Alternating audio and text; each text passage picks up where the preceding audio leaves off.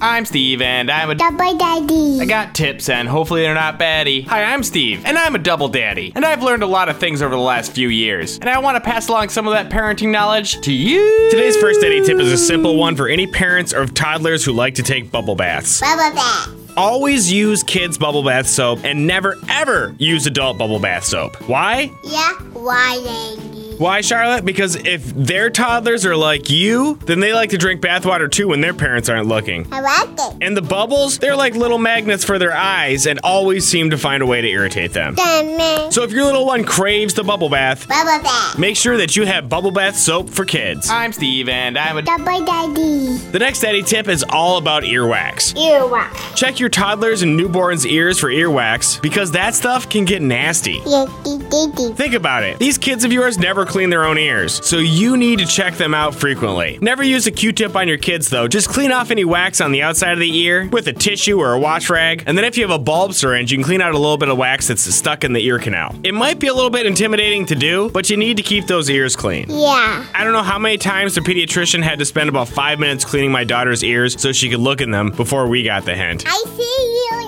If you need some advice on how to do it, just ask your pediatrician. I'm Steve, and I'm a. Double daddy. And the final day tip of the week is one that I have said before, but I want to say it again for a different reason. Yeah. Toddlers are going to repeat everything you say. So you might think that I'm going to say, watch your swearing, but I've already said that before, and Brittany and I do watch our swearing around Charlotte now.